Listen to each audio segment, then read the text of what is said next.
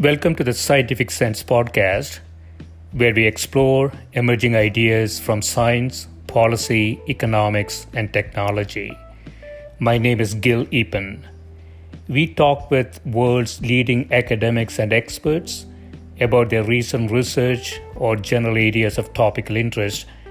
Scientific Sense is an unstructured conversation with no agenda or preparation.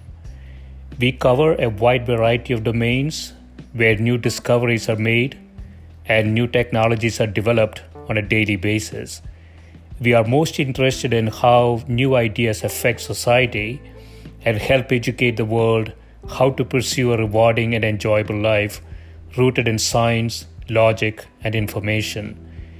We seek knowledge without boundaries or constraints and provide unedited content of conversations with researchers and leaders who love what they do. A companion blog to this podcast can be found at scientificsense.com, and this podcast is available on over a dozen platforms and directly at scientificsense.net. If you have suggestions for topics, guests, and other ideas, please send them to info at scientificsense.com and I can be reached at gil at eapen.info.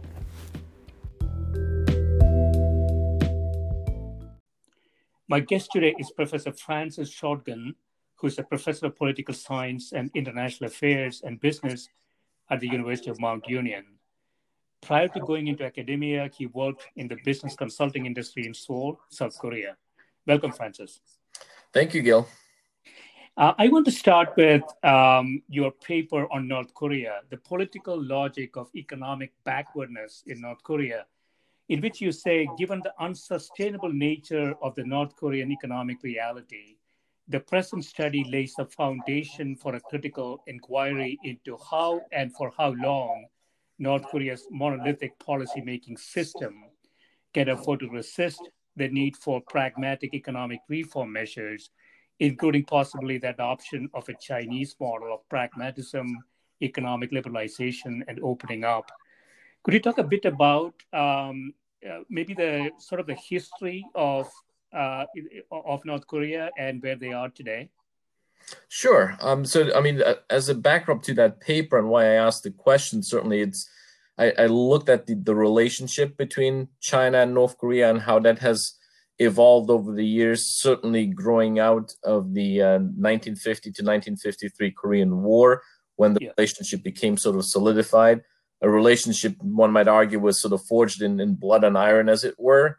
Mm. um, and uh, there was an ideological connection certainly. And um, what i noticed and other scholars certainly as well i'm not by by any means the only one who has uh, picked this up. It's a, a, growing disconnect that has been for a number of years between north korea and china. And uh, it's certainly very stark when you look at the trajectory of economic reform and development. As yeah. a matter of fact it was interesting to see that early on, North Korea, in terms of economic development and per capita income, was slightly higher than China. Yeah. And this sort of um, was maintained until about the early 19 or late 1980s. And then you began to see a, a fundamental divergence when China really doubled down on, on economic reform and restructuring in the early 90s. Mm. And so that got me to ask this question: Why a country that is uh, really as closed off as North as North Korea is today has not been able or willing, for that matter, to learn from its neighbors, whether that be South Korea, where there's definitely the, the historical, the language, the cultural connection, or for that matter, you know, Japan or China. So North Korea is a unique place in the sense that it could look in any direction and mm. examples of economic development success that it could emulate, maybe to to some degree, not necessarily lock, stock, and barrel, but um, then it raises also the question as to why they haven't even been willing to learn from China over the years. Certainly under Kim Jong uh, Kim Jong Il, uh, when uh, the few times that he visited uh, China, the Chinese authorities were always very keen to showcase special economic zones and it was sort of an indirect way to nudge him in the direction of gradual opening up and economic reform. Of course, that hasn't really worked.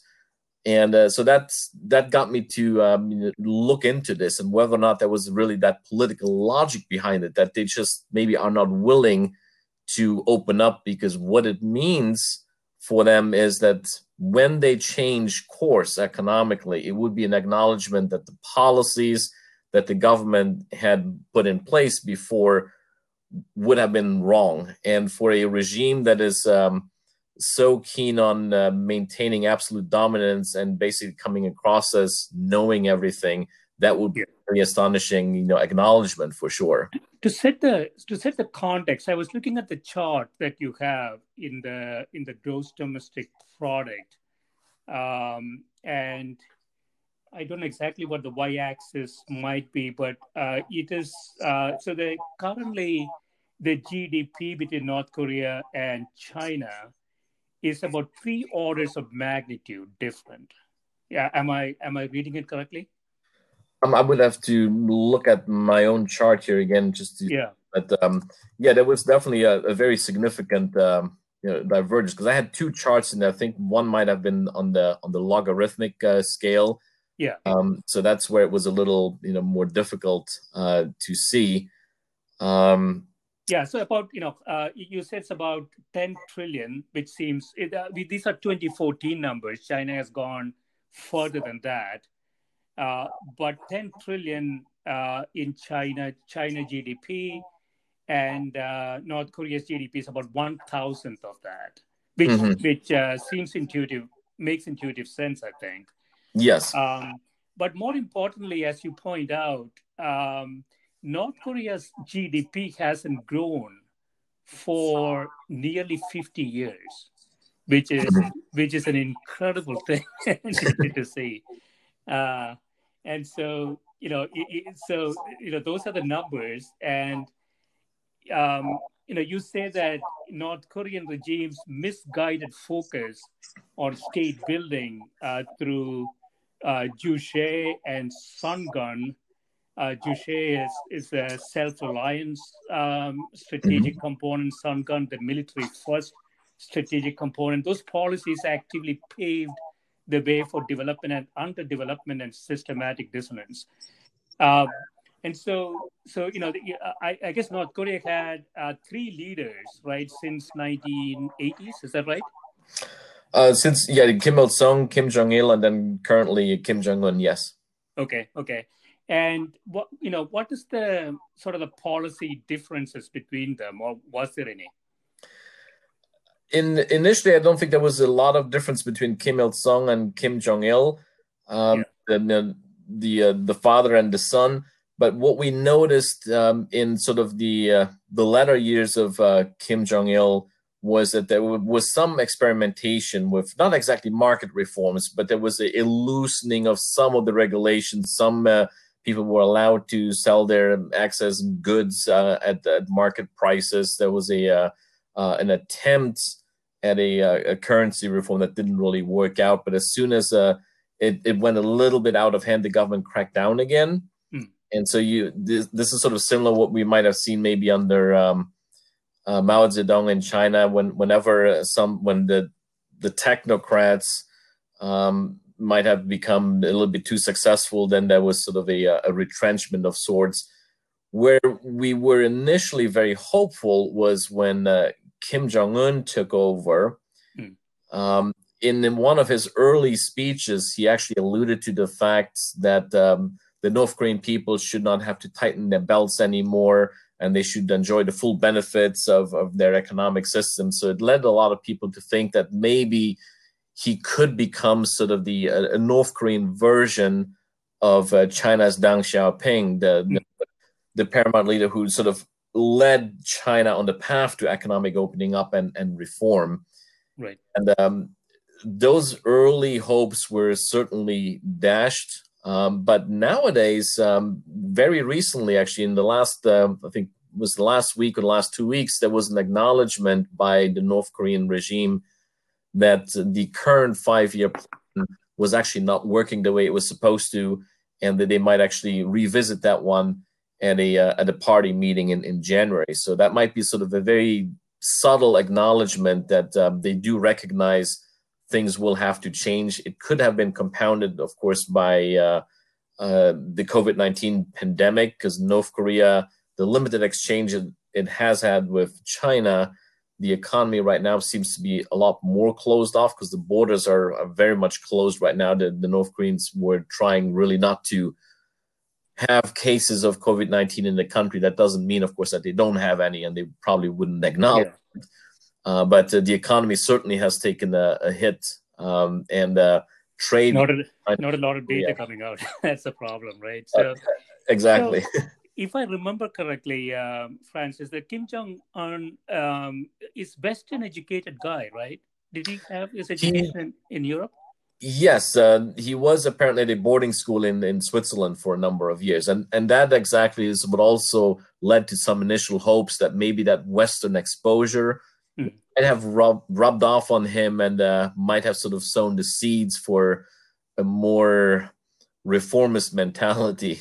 Right, and those hopes were dashed uh, quickly. And, and, as you said before, uh, they are sort of at the center. They can look uh, in many directions and see what other countries have done. So you say in the paper, even if expectations of North Korea emulating the China model of economic development in its totality are misplaced, it's nonetheless reasonable to assume that the incontrovertible evidence of China's economic reform and development success since the early 80s would compel the North Korean regime to consider embarking on the path of an ideological and economic pragmatism and learn from China's economic reform measures in tangible ways. But it did none of that, right? Yeah, well, uh, well, at the very least, extremely, extremely little. They did have some examples of um, sort of special economic zones. Uh, one was on the border with uh, China, and of course, we also have the the Kaesong Industrial Park, which is a uh, a joint venture actually with South Korea. It is in the north uh, it is staffed with North Korean workers, but South Korean companies were locating some basic manufacturing there. It has since been um, you know closed again uh, after all the detentions between the North and the South over a number of years. So there's not a lot of activity there, if any, uh, right now. But uh, in the North, we had some uh, special economic zones on the borders with, with China and North Korea, but it was um, with uh, Russia as well.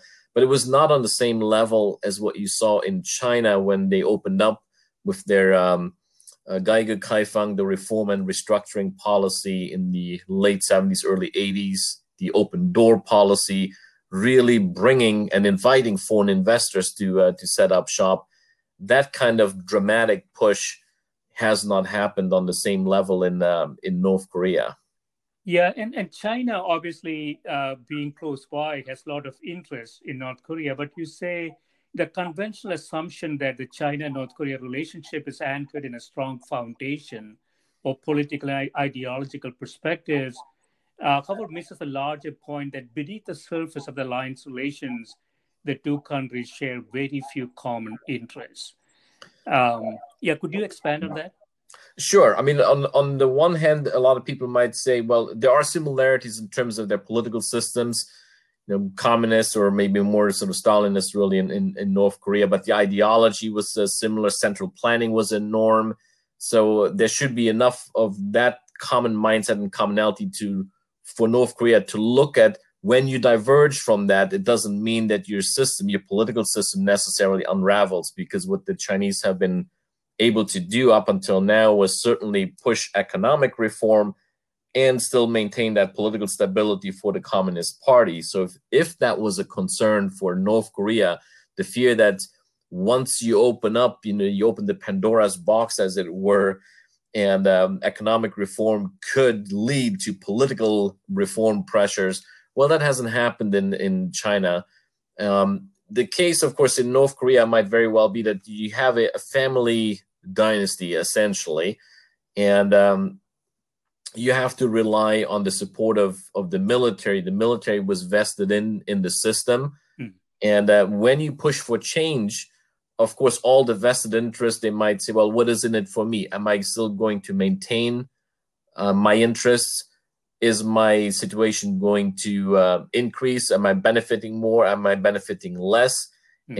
There may be that kind of hesitation for people to engage in something new where they don't know where exactly it's going to uh, to uh, to go. What is the? Do you know this, Francis? What's the what's the people strength of North Korean military in number of people? Do you know? Um, I think it's on the order of maybe about, uh, and this is not a hard and fast number by any means, uh, but it's um, it could be about a um, one and a half million, if not even closer to two, if you counted the fact that everybody's virtually or the males are virtually uh, drafted into the military or might mm. be in, in the reserve. But it's it's a very large military in that sense. Yeah, not necessarily a very well equipped one by any means. Yeah, so so it's a it's a it's a significant percentage of the population and so any uh, changes you would try to make uh, is going to be essentially you have to demonstrate that it is beneficial for the military. It sounds to me, right?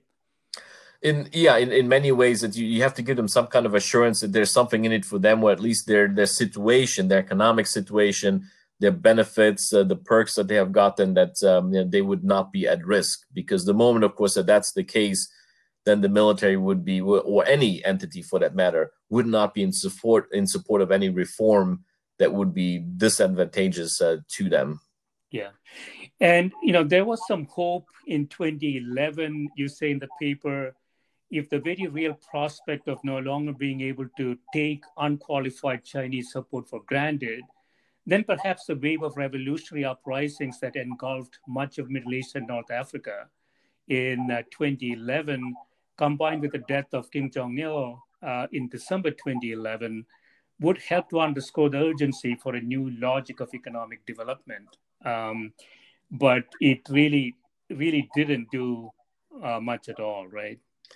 Yeah, we, we only saw early on, as I uh, mentioned before, that's when uh, Kim Jong Un uh, gave that one speech. I think it was in, um, in in January of 2012, if I remember correctly, where he did sort of indirectly allude to the fact that um, you know, he might push for economic reform or some uh, some building uh, projects, which which he has done. Yeah, but it's not exactly anything that benefits the the population as a whole. I mean, when you build a, uh, a ski resort, the the poorest of the poor in the country they they don't benefit from it. Um, if um, if you build more apartment blocks, of course, in in Pyongyang, which is where the uh, the elite lives anyhow, uh, that may not trickle down to the rest of the country. So I think there's always a disconnect between certainly what's going on in Pyongyang and the rest of the, the country. And if the uh, the developments around 2010, 2011 with the Arab Spring, uh, the death of uh, Kim Jong Il uh, gave rise to that hope that maybe change is afoot. Um, yes, those uh, those hopes were dashed, um, and um, there's no indication right now we see a sort of a, a dramatic change in that. There were instances where China has sort of very much signaled, and then China is basically the only lifeline, the economic lifeline that North Korea has today. Yeah. Um, if China were to say or decide from one day to the next to cut that umbilical cord, well, then the North Korean economy would certainly implode. Of course, the Chinese are not going to do that. Because if and when they were to do that, they would see a flood of North Korean refugees crossing the Yalu River into northeastern China, which is the, the Rust Belt of China. So there are a lot of socioeconomic uh, problems there already. But the Chinese have on occasion sort of sent signals, especially at the height of the, the, uh, the, the nuclear tensions on the Korean Peninsula, that they were not very happy with the direction that the North Korean regime was taking, certainly under Kim Jong un, because under his rule, when his father died, we saw a, a dramatic uptick in missile tests, in um, in nuclear tests, which uh, raised concerns from a strategic and security point of view for China because it would give the U.S. an excuse to relocate a lot more of their military assets in Northeast Asia under the pretext, of course, that they would be directed at North Korea and as yeah. meant as a deterrent factor but the Chinese would, of course, also realize that, well, there's nothing that would prevent, prevent those same military assets to serve as a deterrent to uh, against uh, China, of course. So that's where you saw that divergence of, of viewpoints, and the, the Chinese indirectly sort of signaled to the North Koreans that you cannot count on unqualified support for us anymore because your actions actually sort of undermine our own national interests and potentially put all the gains that we have made, the economic gains, and then also the uh, the broader regional gains and the ambitions that China has in the region, they put that at risk. And so that's where you began to see sort of tensions emerge. And some people had described the relationship uh, in very colorful terms that it was a relationship as close as lips and teeth. So focusing on the on the ideological um, similarities, which are not there anymore. As right. a matter of fact, when China started embarking on economic reforms and then doubled down in the 90s and again in the 2000s, it became much more capitalist than it would ever be communist these days. Hmm. Both Koreans essentially looked at China as sort of having betrayed the ideological cause in the uh, the major North Korean military academy in the early 2010s, uh, according to some South Korean intelligence reports, there were even banners posted that basically labeled the Chinese as uh, turncoats and our enemies, which mm. is you know, a very significant uh, development. Mm-hmm. Yeah, so you know, I, I think uh, I think you, you touched on this already when Kim Jong Un uh, uh, Kim Jong Un take o- took over. He started some sort of management uh, programs, uh, maybe because of his Western um, uh, Western education, but there was nothing really there from an implementation perspective. So it sort of you know went back to how it used to be. Uh, and this idea of political independence, economic independence, and military independence as sort of the axes of strategy uh, is really what they have been attempting to pursue, right? So, almost, I would imagine almost all the GDP is going into just protecting themselves uh, from a from a military perspective. To to a large extent, that's uh, that's probably still true. Yeah, there there was a a slight difference um, where under Kim Jong Il, you had the, the so-called Sungun policy, which was really the military first. So yeah. whatever limited resources you would have, um, the military would be first in line, and whatever scraps you had left over would be then used for you know other economic projects and so on. Under Kim Jong Un, we saw a slight change there. He talked about the Byungjin line, which essentially tries to have it both ways, where you focus on um, on the nuclear program and on economic reform. Hmm. Um, but um, I think the, the balance is still skewed towards the military aspect a little bit more than the economic one for sure. Um, or if if it is more or less equal, then uh, it would be an example of mismanagement on the economic reform side because we haven't seen that much progress. Now, there are people that have gone to North Korea. I was at a conference in Seoul on the on North Korean studies a few years, quite a few years ago, and there, there were other Western uh, scholars as well who had a chance to go to North Korea, and they said, well, there are some changes afoot. You see more, you know, uh, building projects, but certainly mostly in in Pyongyang again. Uh, it's mm. you see, you know, massive uh, infrastructure projects being um, implemented uh, across the country for that matter. Right right. Yeah and, and, as you as you say you know they, they have a they have an example very close by to learn from. Uh, but you say contrary to north korea's attempt to focus on economic and military development simultaneously as you mentioned china adopted a four modernization process beginning with agriculture and subsequently expanding in stages into industry, science and technology, and military without being unduly consumed by concerns over regime survival. Um, and we'll talk more about China uh, after this. Uh, it's sort of interesting, you know, the, um, the path that China has taken. Uh, there are other countries who attempted that too, uh, to have some sort of a strategic, systematic path uh, to to higher level of development.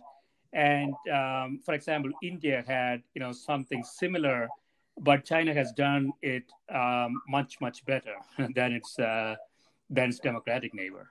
Mm-hmm. I, so, I think that yeah, go ahead.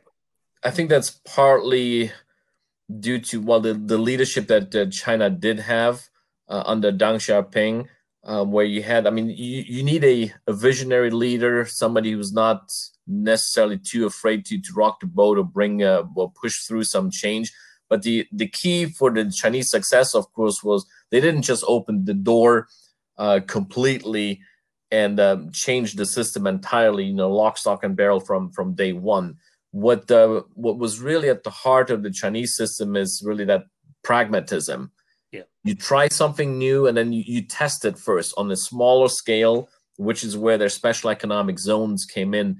And I guess that is what the Chinese wanted to bring across to the North Koreans. As I mentioned before, when Kim Jong il would go to China, the Chinese authorities always took him uh, to special economic zones. There were even pictures where he was touring uh, the um, uh, the, the financial district in, in Shanghai or some of the uh, special economic zones and special technology development zones on the outskirts of Shanghai. And with the backdrop of the Shanghai skyline, the Pudong area, and the message was always very clear from the Chinese side. You know, this is what you can also achieve. If we pulled it off, you could do that as well. Hmm. But uh, the the difference, I think, for the longest time was you know Kim Jong Il the father of Kim Jong Un certainly was no Deng Xiaoping. Yeah. Um, and uh, so the Deng Xiaoping had that mindset.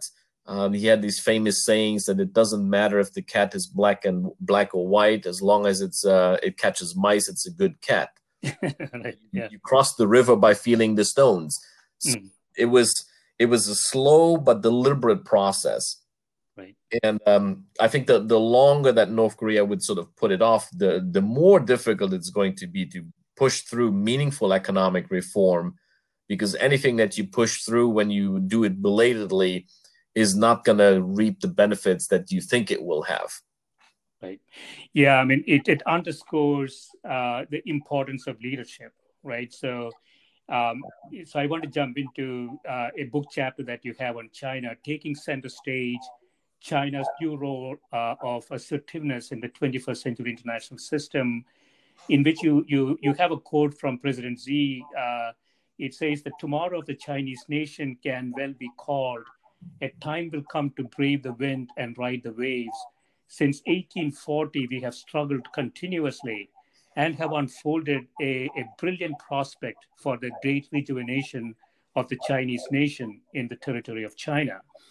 And he says all of us feel that we are closer to this objective of, uh, of this uh, rejuvenation of the Chinese nation at any other time, uh, more than any other time in history.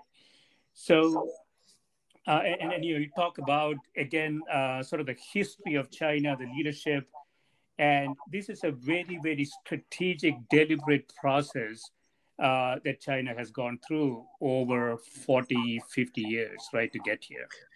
Um, yeah, and, and some people would of course say to, to, come back to what you had mentioned before on the on the previous paper, the the four modernizations that China has had. So that was the it was very strategic, but you focus, you know, with uh, you start with agriculture, uh, and then you focus on this sort of um, on manufacturing, and then on science and technology, and then the military. So there was a logic behind it. Hmm. Um, and and th- this other paper that you uh, referred to here I should highlight that it's it's not in print yet. It will be in um, in uh, in an upcoming book that will be coming out later this year. Okay. Um, and the, the whole um, uh, message uh, here is that yes, China is sort of reclaiming mm. its what it sees as its rightful position in the world, and that this comes back from that mindset of having been uh, you know the Zhongguo the, the the Chinese term for for China, Middle Kingdom. Mm. So where China for the longest time was sort of seen as the, the center of the universe. Um, and you look at the the pronouncements that yeah. the Chinese leadership has now when they talk about a uh, Zhongguomeng or a, a, China dream. Um, so you know, it's the China dream on two levels, depending mm. how you interpret it. Some people actually translate Zhongguomeng as Chinese dream, which then would mean it's it's a dream for the average Chinese person that yeah. my um, my situation in life is going to improve. I climb up the socioeconomic ladder. I will make it into the, the middle class. I will have my, you know, the Chinese version of, you know, of your, you know, your house with the garden fence and the dog and so on. Kind of like the a Chinese version of the American dream, if you will. Mm. and um, then other people have said, yeah, but it's also the China dream. So that's the, the dream of the Chinese nation. And this is where uh, Xi Jinping, the current uh, president, yeah, talks about the rejuvenation of mm. the Chinese nation. And what he's actually referring to then and that date that he also goes back to the 1840s that is really when um, china saw a dramatic decline when uh, the, it lost a number of, uh, of, conflicts with the british the so-called opium wars then there was a, a conflict with japan in 1894-95 uh, that it lost uh, it saw territory being occupied and then being given for 99 years or released rather for 1990 years uh, by the British, you know, Hong Kong and the, the whole Kowloon Peninsula, Macau. Um, and it's it's that kind of um, national humiliation um, that the Chinese are, are constantly talking about. Uh, the Bainian Guochi, uh, 100 years of, of humiliation. And they are very committed on, on the back of sustained economic growth and development now to say we will reclaim our rightful place. We will not be pushed around anymore. And so, in that chapter, when I say sort of taking center stage again, the, the whole uh, idea of that chapter, and it's, it's a contribution to a volume that looks at uh, national role conceptions, how countries perceive themselves in the international system.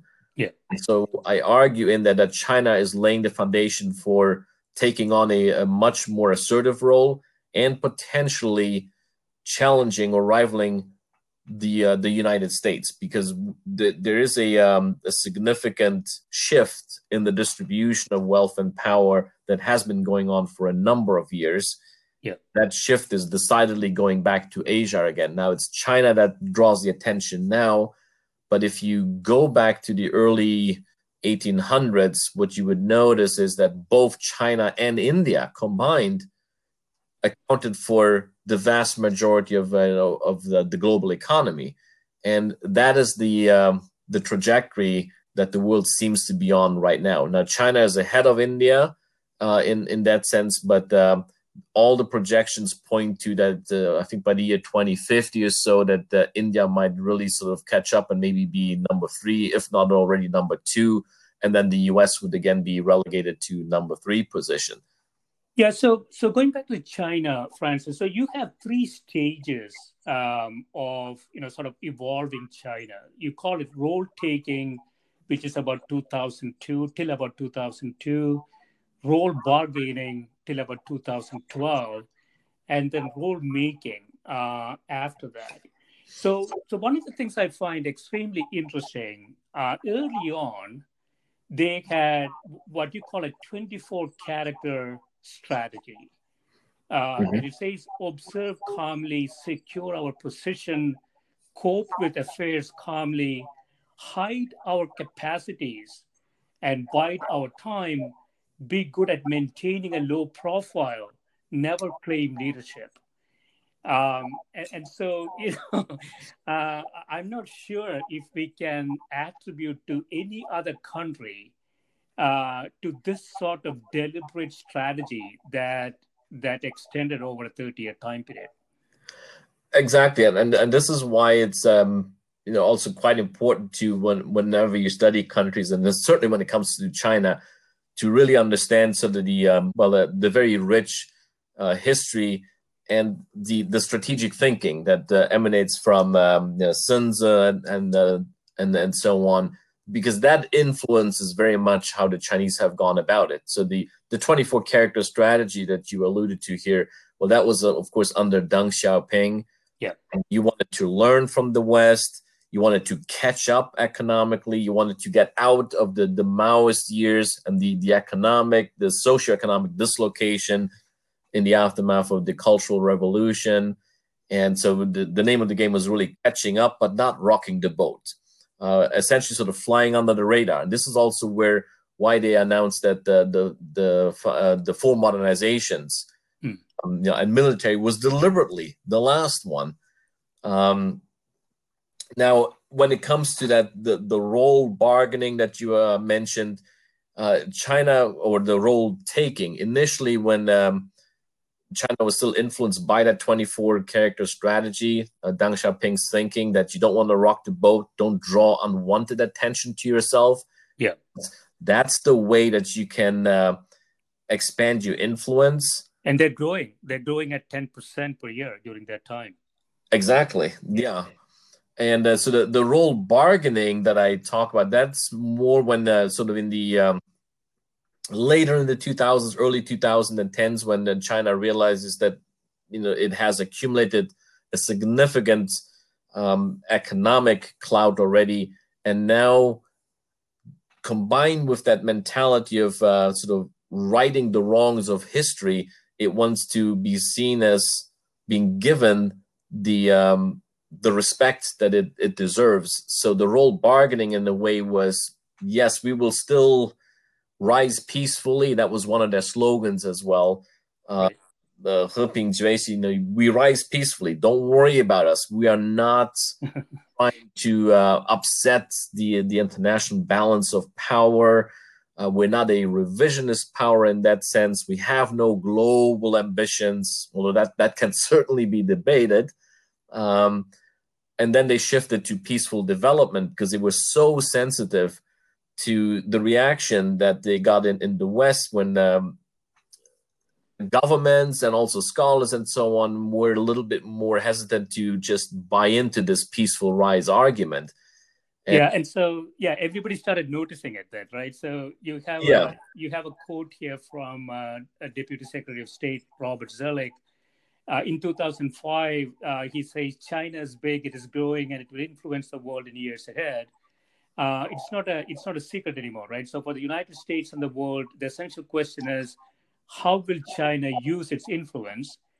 And uh, I guess the you know some in some sense the Western strategy was to incorporate China into the Western uh, sort of framework or attempt to do that, mm-hmm. right?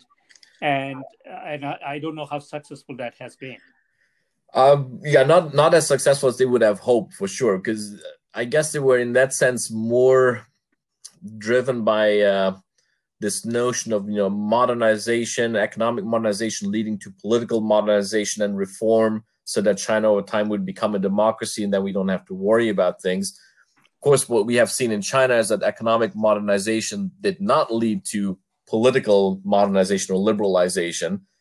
That I think has then shifted the narrative a little bit because that same Robert Zoellick, he had called on China to be a responsible stakeholder in the international system, which basically meant that, well, there are norms and rules of the game. And um, if you want to be an accepted uh, player, uh, we expect you to play by those rules. And I think this is where the, the kind of assertive China that we see now under Xi Jinping, yeah, definitely more assertive than uh, than previously. That China might be saying, well, yes, we still want to be a responsible stakeholder, but uh, can we please also influence the um, the system? Can we have a say in the rules and so on? Yeah and you know think think about a well choreographed strategy. You say here uh, the 2008 beijing summer olympic games were china's coming out party the event's official slogan one world one dream was a thinly veiled attempt to assuage international concerns about china's rights and to project a purported commitment to international order. Uh, and so you know i mean it was a beautiful beautifully conducted um, Olympic Games, right? They yes, they you know they, they demonstrated uh, what they are capable of, and it's all in the context of what the West really understood. Exactly, and um, and then over time, what you see is in the, you know we have the uh, the Belt and Road Initiative now as well, um, and again, this is sort of it's it's an economic charm offensive, if you will. Uh, here I'm, I'm, borrowing deliberately a phrase, uh, a title of a book by Joshua Kurlantzick, who um, wrote a book called Charm Offensive and China, where they're literally see, uh, sort of suggesting that uh, we are trying to help connect countries, become part of the global economy. We help build infrastructure. And why should this be seen as anything other than just us being a responsible stakeholder in a way? Right. Of course, that uh, push also has given rise to, well, concerns on the part of the West.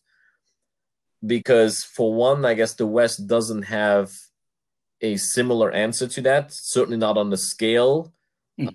that China's uh, uh, rolling out. Could be because the US may not have the financial means to do sort of a, you know, a 21st century uh, Marshall Plan, because that's what the Belt and Road Initiative is seen as. Yeah. Um, and it's it's a way for China certainly to expand its influence, not just economically, but uh, again, there's a strategy behind there as well because China has been trying to, in its quest to be more of a uh, an equal participant, right? Equal player, whether that's in international organizations like the World Bank, the the International Monetary Fund, where it was not treated even remotely equal, even though it was at one point when it was the third largest economy, or now, depending on how you measure it, it's either the second largest or the largest if you use purchasing power parity basis uh, data or not. Yeah. Um, but the voting rights that China was granted were very, uh, very much lower than the U.S. I think it was on the US had about 12 or 14 percent of the voting rights, and China had about uh, 3.5. So there's there's a huge imbalance there, mm. and um, so what China was also trying to do was extend its influence uh, through its currency, and it um, it achieved some of that. Uh, I think it was in 2015, if I remember correctly, when the renminbi or the Chinese yuan was accepted in that basket of currencies uh, based uh, on which the special drawing rights of the IMF uh, were based on. Right. It raised the profile of you know China even in, in the financial sense. Now with the Belt and Road Initiative, yes, China is building infrastructure projects, ports, roads, railroads, and and you name it, um, you know, power plants, dams. But at the yeah. same time, it's giving loans to those countries and when it beefs up, uh, when it helps those countries develop their economies and it's now trading, it is also laying the foundation for uh, trade uh, flows to uh, or the payments to be conducted in Chinese yuan. So it's internationalizing the currency mm. on the back of the Belt and Road Initiative uh, as well. And yeah. So yeah, I, I want to get your uh, insights into this. So you say with the Belt and Road Initiative announced in 2013 and focused on increasing economic connectivity and meeting the infrastructure needs in much of the developing world. Now, I know that um, I don't know this is part of the initiative, uh, Francis, but China is also building a road to Pakistan. Yes, and um, and so you know, underneath this uh, is not just infrastructure. Uh, presumably, it is a more it you know it has military objectives as well because mm-hmm. we now see sort of an alignment a, a, sort of a different alignment right? Um, us india and and others. And so you know uh, again you know you you have to really give it to them. You know this is this is uh, a true strategic way of thinking about the country. Yes you're you're absolutely right. The the, the china pakistan economic corridor um, yes, it is partly about infrastructure, but uh, at the same time, it connects them to the port of Gwadar, which the Chinese also have built. Um, and that's, of course, um, strategic value there because that port is one of a number of ports that China has been uh, building or help financing in the um, in the South uh, South China, uh, South Asia region, and Southeast Asia region, because they use a strategy called the um, uh, the string of pearls configuration. Mm. Interestingly enough, if you connect some of those dots, they sort of form a nice little ring around the Indian subcontinent. uh, so the, yes, there is strategy there for sure. And even, and you, are quite right. Uh, the uh, the Belt and Road is not just about infrastructure. There is strategic purpose because, and we have seen this in uh, in Sri Lanka, in the the port of Hambantota, where the Sri Lankan government got a loan and uh, the loan was uh, probably way more than what the, the, Sri Lankan government should have actually signed up for because they were not able to repay it. Mm. And uh, the Chinese uh, have used a very interesting strategy there, then, where they say, "Well, loan forgiveness, no problem, but but give us support." Built, exactly, since we built the port, we now have control over it. Right. That has given rise to uh, concerns about a debt trap diplomacy Hmm. And it has expanded all the way to Africa now because this is also where China has a, uh, a phenomenal uh, footprint. Right, right. Yeah, and you know, uh, I mean, you know more about this than I do. You know, if you th- think about the Chinese strategy maybe 10 years ago, you would have thought that, you know, they're trying to lock up raw materials, um, oil production, you know, essentially components of manufacturing uh, and as as economies progress, that is going to be less valuable strategy. Uh, but that is not the case, right? So I want to get into your other paper, um, weaponizing globalization, Chinese high tech in the crosshairs of geopolitics, um, in which you know you say in the tragedy of great power politics, John Mearsheimer states, although the intensity of their competition waxes and wanes great powers fear each other and always compete with each other for power. And great powers are rarely content with the current distribution of power. On the contrary, they face a constant incentive to change it in their favor. And we are very much into this now, right? Uh, a very much mm-hmm. a high tech driven uh, war um, between the US and China. Absolutely. I mean, it's uh, it's definitely unfolding where people are talking about the the emergence potentially of, of a technology cold war. When you see how Chinese um, you know, tech companies are being uh, uh, treated in their overseas ambitions, I mean, Huawei would certainly come to mind. And where this paper that you're uh, referring to here also is coming out uh, later this year in, in this is a two volume edition on on Huawei in particular Right. Um, so Chinese uh, overseas investments initiatives uh, in the tech sector are definitely being very heavily scrutinized for the simple reason that uh, China is building up a significant, in some cases, an advantage actually mm. in uh, the technologies of the future. And again, it's it's part of a um, a dynamic that that we have seen in a number of Asian countries where you have um, call it a developmental state approach, which emanated, you know, in, in Japan. Uh, the Koreans uh, adopted it, where the government has an active role to play in terms of uh, developing the economy, identifying strategic industries that it wants to support with preferential uh, loan guarantees and so on. And uh, so the government, in this case, when it comes to the technologies of the future, has really sort of committed itself to ensuring that China is going to become not a leader, but the leader hmm. in uh, artificial intelligence, robotics, autonomous vehicles, and so on. It's all part of that Made in China 2025 vision. You add to that uh, their uh, artificial intelligence uh, blueprint, and it really seems to suggest that the Chinese are squarely focusing on um, uh, on securing sort of the, the high ground or the, the commanding heights of the uh, industries of the future. And this is where the competition is unfolding. Yeah. You now have Chinese companies going abroad, like Huawei, which is basically um, the number one leader in uh, in terms of being able to build an entire 5G network. There's not a single American company that can build a full-fledged 5G network on its own. Hmm. There's two European ones that can do it as well. So when Huawei which uh, ostensibly is a uh, is a privately owned company. Um, some people in the U.S. are questioning it because the the head of Huawei used to be an engineer of the People's Liberation Army. Hmm. Um, so when they go abroad and they help countries build um, you know, telecom networks, of course, there's some justification for raising concerns about uh, national security. Um, the question then is just, you know, is uh, is this concern whether it's on the part of the US or the West in general, yeah.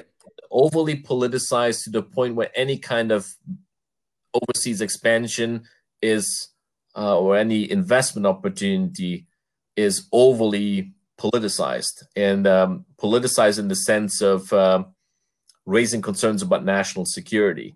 we see that more and more. I mean, recently we've seen it with um, TikTok, and then now WeChat is in the, in the news as well. And it, it seems to suggest that as China is becoming more competent in some of those industries, it yeah. the West a run for its money. It is competing effectively with the West. Now, is it uh, fairly competing? That's a whole different question because the government is certainly bankrolling a lot of this. Uh, yeah, I mean, th- there is a you know from from my perspective, uh, Francis, there is a difference between tactics and strategy, right? So, oh, absolutely. You know, it, it's all well well and good, you know, for the West to object to a company doing 5G uh, but what's more important is, you know, Made in China 2025 initiative. It says it is going to focus on next generation information technology, uh, high end numerical control machinery and robotics, um, you know, uh, aerospace, maritime engineering, rail, rail equipment. Uh, that's all fine, uh, but also new materials, biopharmaceuticals. So these are you know, sort of the industries, for example, the US believes it has a lead. And and it's essentially saying, yeah, we're going to take all of these industries, not take, but we're going to lead in all these industries. So that strategic initiative, um, you know, it, it's it's uh, it's okay to have strategy, but uh, the country has already shown it's it's immensely capable of implementing strategy and it has very competent leaders um, juxtaposed with, I would argue, complete incompetence in some of the large democratic countries. Uh, we are probably looking at uh, this this trend accelerating not faster than even China wanted. Um, that's that's probably true, and uh, it raises sort of broader questions also about um, you know, education systems. Um, in um, if we look, for example, in um, in the US, but it's also happening in Europe and in Australia. If you look at graduate programs in the fields that you would source human talent from to contribute to those industries of the future, yeah. would see um, a veritable army of, of, foreign students. Most them from uh, probably China, and then the second largest would be India, and there's South Koreans and so on. And um, so in the past, if if the U.S. or some European uh, countries are now worried about China's technological prowess, we also need to be doing probably a little bit more soul searching and look at immigration issues because we had students, foreign students that would come to the West and study. Um, we give them the skills, and so we basically educate our own future competitors in a way. So should the should the West have uh, you know, a discussion, maybe in particular, since we're sitting here in the U.S., a discussion also about how about harnessing that that power, that power, that brain power, um, and making sure that it's not sort of a um, um, a brain circulation, but more of a brain gain for uh, countries like the U.S. if students decide to you know pursue their graduate uh, studies here. And what we're seeing now, of course, is that we, we close the door more and more uh, to uh, students again on national security grounds as well. Uh, mm-hmm. In some areas, um, specifically, Chinese students are not allowed to uh, deal with certain technologies anymore. Uh, and that again just sort of doubles down on China's efforts. It makes them more determined to achieve uh, in um, in their own country potentially those um, educational well to overcome those educational hurdles and uh, cultivate that that human talent even uh, even at home. Yeah, so we have to look at it not just as sort of it's a, um, a deliberate strategic uh, move. It's uh, China has ulterior motives, but what are we also doing on the human front in terms of um, you know instilling in in our people the skills of the industries of tomorrow. Yeah, yeah. Um, so my instincts are slightly different, Francis. I, so I want to get your perspective on this. You know, I still believe open borders. Um, you know, anything that you do on the people side, you know, U.S. almost had a monopoly on essentially going out to the world and collecting uh, the, the best graduate students for a long time. Mm-hmm. And and closing the door on that, um, I suspect is going to hurt us more uh, than otherwise. Absolutely. Um, you know, I also believe that you know. So, for example, this podcast, there are only two countries that this podcast will not be heard, and I don't know what the reason is, and it's North Korea and China. and so, so the competition is, I believe, is really in information, and any strategy even though China has been quite successful in the first two stages, where they had a very deliberate way to get to, let's say they got to a $10,000 per cap GDP, uh, and the US is at $100,000 per cap GDP. So there's just an, you know, still an order of uh, magnitude difference there. Mm-hmm. Uh, but to go from 10,000 to 100,000 is going to require, I believe, for China, a, a very, very different strategy than they have been they have been pursuing. At least that's my instinct. And I would not disagree with uh, with you on that. Absolutely. Um, and um, if I may sort of uh, put a uh, sort of a, a, personal anecdote in in here, um, I have lived in, in Asia and even studied there. And what I noticed over the years when I was in in Singapore, um, you have in the, in the, a lot of Northeast Asian, well, Singapore is in Southeast Asia, but in a lot of those countries, you have an education system that was more predicated on memorization, you know, rote learning. Yes. Uh, yeah. Not a lot of um, uh, out of the box thinking, innovation, creativity. And uh, what I have noticed is that in, in some places, not really widespread yet. Mm. It, it, was telling nonetheless that at a time when in the US we have uh, we haven't thrown it by the wayside, but we have moved a little bit more into sort of the pre-professional uh, focus maybe downplaying the liberal arts a little bit more, which, where we got a lot of that creativity and innovation from. I mean, even Fareed Zakaria wrote about this in, you know, in defense of liberal education.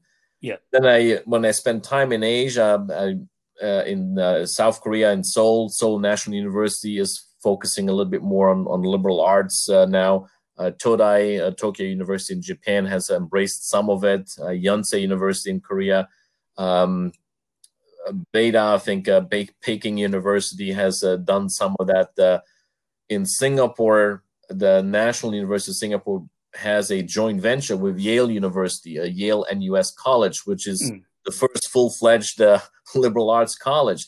So what yeah. we're seeing throughout Asia is a recognition that yes, you can get up to a certain level, mm. but then to really sort of harness the full power of creativity and, and innovation – something else in society has to change. Um, That's right. Yeah. It, it, might still take a while, but uh, I think they're laying the foundation uh, to to some extent. And China might be a little bit behind there, so they it's not going to be a very smooth, you know, upward uh, trajectory in terms of getting to that same level that the U.S. is uh, at. But you see some more of their universities becoming more well known uh, Tsinghua University is um, it's more competitive to uh, to get into than even MIT these days, and it's uh, it's a first-rate university in, in science and technology already. But they still have a long way to go. So I, I fully agree with you on that. It's one thing to get from basically zero to ten thousand. It's going to be a very different ball game to get to you know a hundred thousand for sure. Yeah, and you know, uh, it may not be just China, Francis. You know, I I had my undergraduate education uh, in India, and you know, this is another example of an education system that produces a large number of engineers and doctors, uh, but you know, very little, I would say, in terms of fundamental innovation. Uh, mm-hmm. Uh, and and you know, I don't know the exact reasons for it. Uh, I believe it is it is related to the education system, as you mentioned it's related to sort of the lack of flexibility, early specialization. There could be a variety of reasons around it. And as you say, it's not very easy to change quickly. And so, so the next competition that all these countries are looking forward to, uh, I think it's a very, very different competition um, than they're used to, uh, which might give, uh, which might give us a little bit of an extra time uh, you know, provided we have the we have competent leaders, which seems uh, less likely.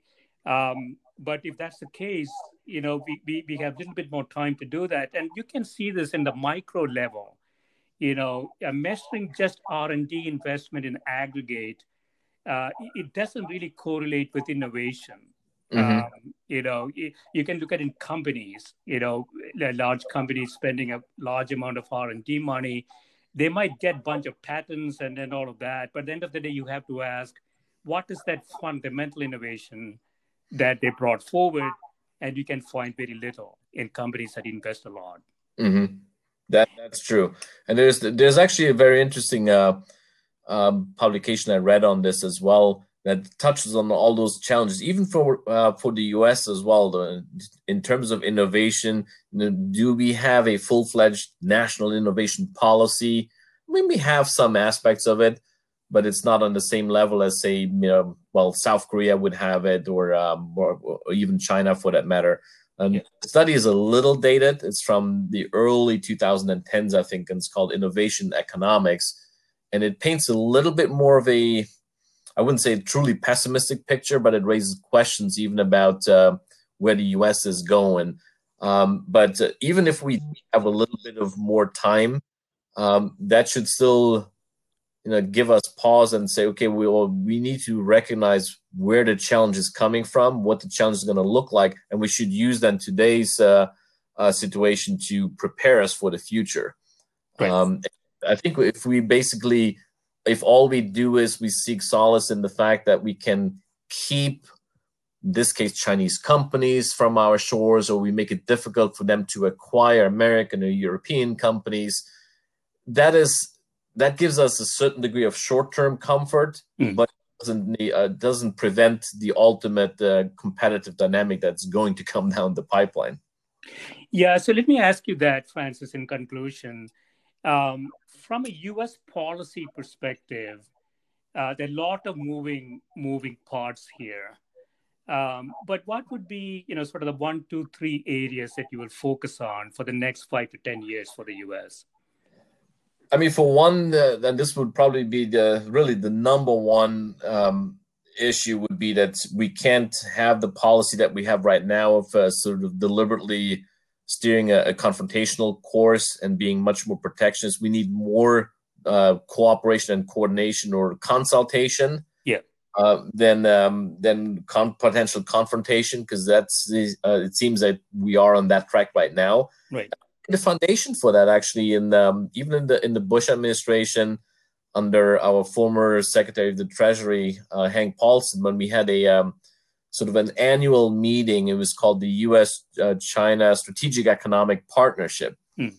and uh, I think that was a great initiative. At least even if it's of rival geopolitical powers or uh, competing powers, competition is good. Uh, certainly in the economic realm, even in the yeah. technology realm um, and it's not a zero sum game, right? I mean, exactly. Yeah. Because it, it keeps you on your toes. It, it gives you that added motivation um, to, you know, look over your shoulder and, and not take for granted that, well, we were number one. We will always be number one because um, that's never going to happen because the, the world is too dynamic. So, yes, it, it's not a zero sum game. Uh, we have strengths that the Chinese don't have. They have strengths that we don't have. There's actually areas where we could, you know, cooperate. Yeah and quite frankly, the uh, if you look at the global economy, it is going to be anchored not just in around one economy, but it's going to be, as some people call it, the the G two, uh, China and the United States. So it's incumbent on, for the sake of the global economic uh, health, for those two uh, economies to to cooperate more, or at least have a productive dialogue and I think we got off on uh, on on the wrong track there in the last couple of years, unfortunately, um, and we need to get back to that. Um, so that that would be my first one, and um, at the more sort of societal level, and this this would apply to every country.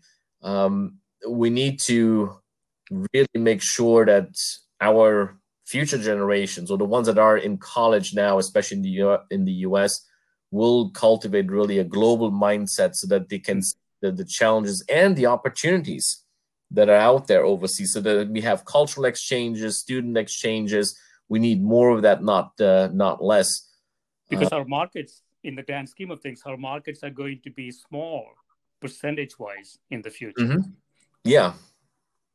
And and so yeah, it's um, the, if I could add one, you know, the part of the the number one that you mentioned, I think we need some way to to to have a consistent policy uh, that spans administrations right?